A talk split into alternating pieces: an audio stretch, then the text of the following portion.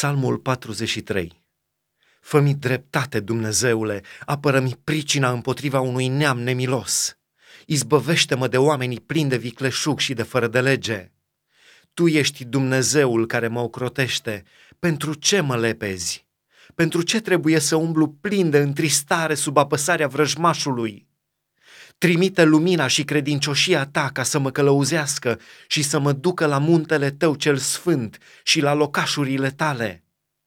Atunci voi merge la altarul lui Dumnezeu, la altarul lui Dumnezeu, care este bucuria și veselia mea, și te voi lăuda cu arfa, Dumnezeule, Dumnezeul meu. Pentru ce te mâhnești, suflete, și gemi în lăuntrul meu?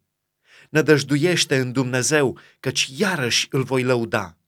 El este mântuirea mea și Dumnezeul meu.